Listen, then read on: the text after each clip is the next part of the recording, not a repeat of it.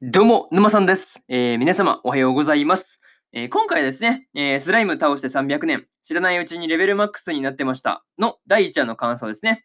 こちら、えー感想の方語っていこうと思いますんで、えー気軽に聞いていってください。というわけで、えー早速ですね、感想の方入っていこうと思うわけですが、えーまずは一つ目ですね、えースローライフの開始というところで、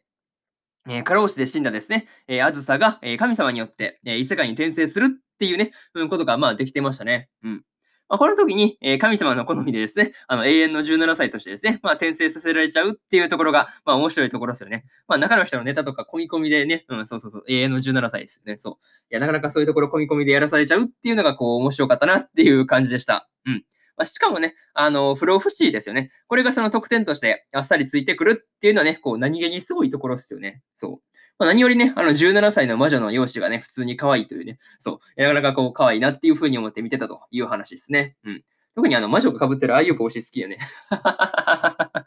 そう、ああいう帽子いいなって思って見てるんですよね。そうそうそうそうそう。いや、普通に可愛いよね。そう。なんかそういうところいいよなって思って見てましたという話と、まあね、あとそうだね。あの転生してきてですね、まあ、家を見つけた後ですね、まあ、この村に向かったりしていたわけですが、まあ、その道中でのあのスライムとの戦いですよね。まあ、ここはこう、なんていうの？平和な感じというか、なんかこう、戦いという戦いではないんだけど、こう、すごい、なんかこう、ナイフを、ナイフでね、こう、倒していく感じがすごい平和だなっていうふうに思って、まあ、こう、微笑ましい気分になるというか、まあ、そういう戦いだったなっていう感じでした。っていうかね、あの、転生してきてからのこのあずさの一日の流れがね、こう、畑を耕したりとかですね、まあ、あの、存分に寝てですね、まあ、あの、まあ、運動がてらスライム倒すみたいなね、いや、もうめっちゃ健康的よね。そう、のんびりしてるんだけど、こう、ちゃんと運動もしてるからね、そう、めっちゃ健康的やなって思って見てたんですよね。うん。本当、こういう生活いいよね。なんかめっちゃ羨ましいと思って。そう。いや、スローライフいい、スローライフいいなと思って見てたという話ですね。うん。っていうところが、えーまずは一つ目の感想になるわけですが、えーとりあえずここまでで、えー一つ目の感想である、えスローライフの開始というところ終わっておきます。はい。で、次、二つ目に入っていくわけですが、二つ目がですね、え世界最強というところで、えースローライフ生活ですね。これを始めて、えーあっさり300年が、あの、まあ、なんていうの、これだけでもかってくらいに、こう、300年あっさりね、あの、ぴゃって過ぎてしまったわけですが、まあ、こう、300年ぶりにね、あの、ステータス測ってみたら、こう、レベルマックスになってるっていうね、そう、なかなかこう、面白い話ですよね。そう。まあ、正直なところですね、まあ、スライムをこう、毎日25匹ね、300年間欠かさずに倒すっていうね、まあ、手を押したら、そう、そんなに強くなるのかっていう感じだと思う、感じだったんですけど、まあ、確かにね、うん、そういう感じなんですけど、そもそもね、あの毎日休むことなくスライムを倒し続けるっていうのが、こう、なかなか豆というか、よく続いたなって感じですよね。なんか途中で飽きてやめそうなもんですけどね。うん。なかなかその辺よく続いたなっていうのは、こう見ていて思ったりしました。うん。っていうかね、もうなんて言うんだろうね、こう、継続は力なり、力なりっていうね、あの、次元超えてますよね。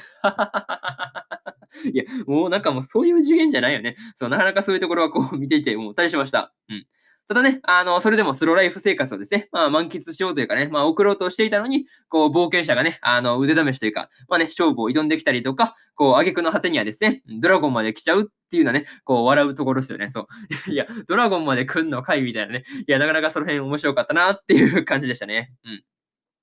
や、個人的にね、あの、あずさとドラゴンのあの空中戦でね、あの、炎と氷がぶつかり合うところですよね。あ、こが個人的にめっちゃ好きだなって思って見てました。うん。まあね、普通にその、なんていうの、炎と氷の組み合わせが純粋に好きなだけなんですけどね。うん。いや、なんかこう、いや、なんか好きな人多くない？いや、絶対俺だけじゃないでしょ、これ。そう、結構炎と氷めっちゃね、好きな、なんかぶつかるの好きっていう人、ぶつかるっていうか合わせる感じですよね。なんか、あまあまあ、ぶつかるとは言わずに合わせると言った方がいいか。うん。まあそういう感じのところ好きな人多いと思うんですけどね。うん。まあそういうところ、まあいいのかわからないけど、まあとりあえずね、うん、そういうところが好きなんで、こう、めっちゃいいなっていうふうに思ったっっていう話ですね。うん。とりあえずそれを、まあね、あの、それで、えー、二つ目の感想で、二つ目の感想である、えー世界最強というところ、えー締めさせてもらいます。はい。で次、三つ目に入って、まあね、次というか、えーつ目に入っていくわけですが、えー初めての弟子というところで、えー、あずさがですね、えー村の役場ですね、に泊まっていると、えーあずさの家をですね、まあ、壊したドラゴンのライカがね、やってきていたという感じでした。まあ、にしてもね、あの時のドラゴンが人間の姿になってるっていうのはね、まあ、普通に驚きですよね。そう。いや、人間の姿になれるのかって感じですもんね。うん。いや、ちょっとその辺はね、もうあずさ同様驚いたっていう感じでしたね。うん。まあ、結局ね、あの、まあ、弟子にしてくださいっていうね、まあ、それをライカからね、あずさが言われるわけですが、まあ、弟子入りはあっさり、あっさりというか、まあ、あっさりっていうほどあっさりでもないんですけど、まあ、認められるという感じがありました。でね、えー、弟子になったライカがですね、えー、家を増築させようとね、まあ、頑張っていくわけですが、まあ、徹夜してでもね、あの、作業を続けようってするのをですね、あの、あずさが止めるんですよね。うん。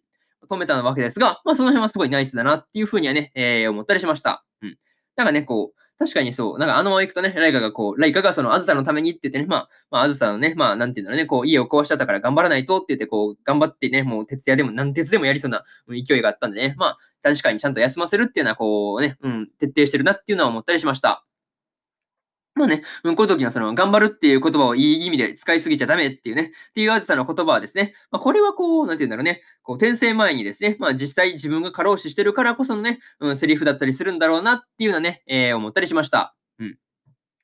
まあね、なんかこう、そういうね、あの、バックグラウンドというか、まあ、経歴があるからこその、こう、言葉に重みが乗るというかね、まあ、そういう部分があったかなっていうのはね、えー、思ったりしました。うん。それにね、なんかこう、頑張るって言葉は、なんかこう、スローライフ、スローライフらしくないなっていうのは思うんでね。まあ確かに、うん、そういうところは頑張るって禁止するのはいいのかなっていうふうに思ったっていう感じですね。うん。あとはね、あのー、ガズさんの言葉ですね。これをその素直に聞くライカもなかなかいいことなっていうふうに思ったっていう話ですね。うん。まあ、そういう話で、えー、3つ目の感想である、初めての弟子というところを終わっておきます。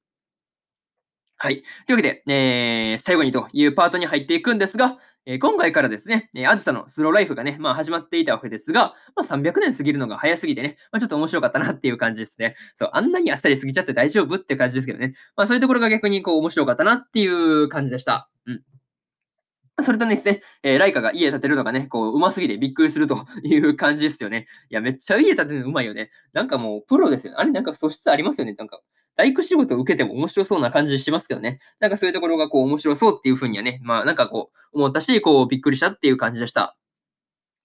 まあ、今回でね、えドラゴンのライカがですね、まあ、アズさの弟子になったわけですが、まあね、えー、こういう感じで、あの、次回以降ですね、まあ、どんどん友達とか、こう、仲間が増えていったりするのかな、みたいなね、うん、そういうところがすごい楽しみというか、うん、そういう、まあ、うん、楽しみ、うん、楽しみというかっていうか、っていうよりかは、うん、楽しみなんですよね。そう、純粋に楽しみという感じですね。うん。いや、どんな人、どんなね、え人物がですね、まあ、登場してくるのかっていうところがね、ほんと楽しみだなっていうところで、えー、今回の、えー、スライム倒して300年、知らないうちにレベルマックスになってましたの、えー、第1話の感想ですね。え、こちら割っておきます。はい。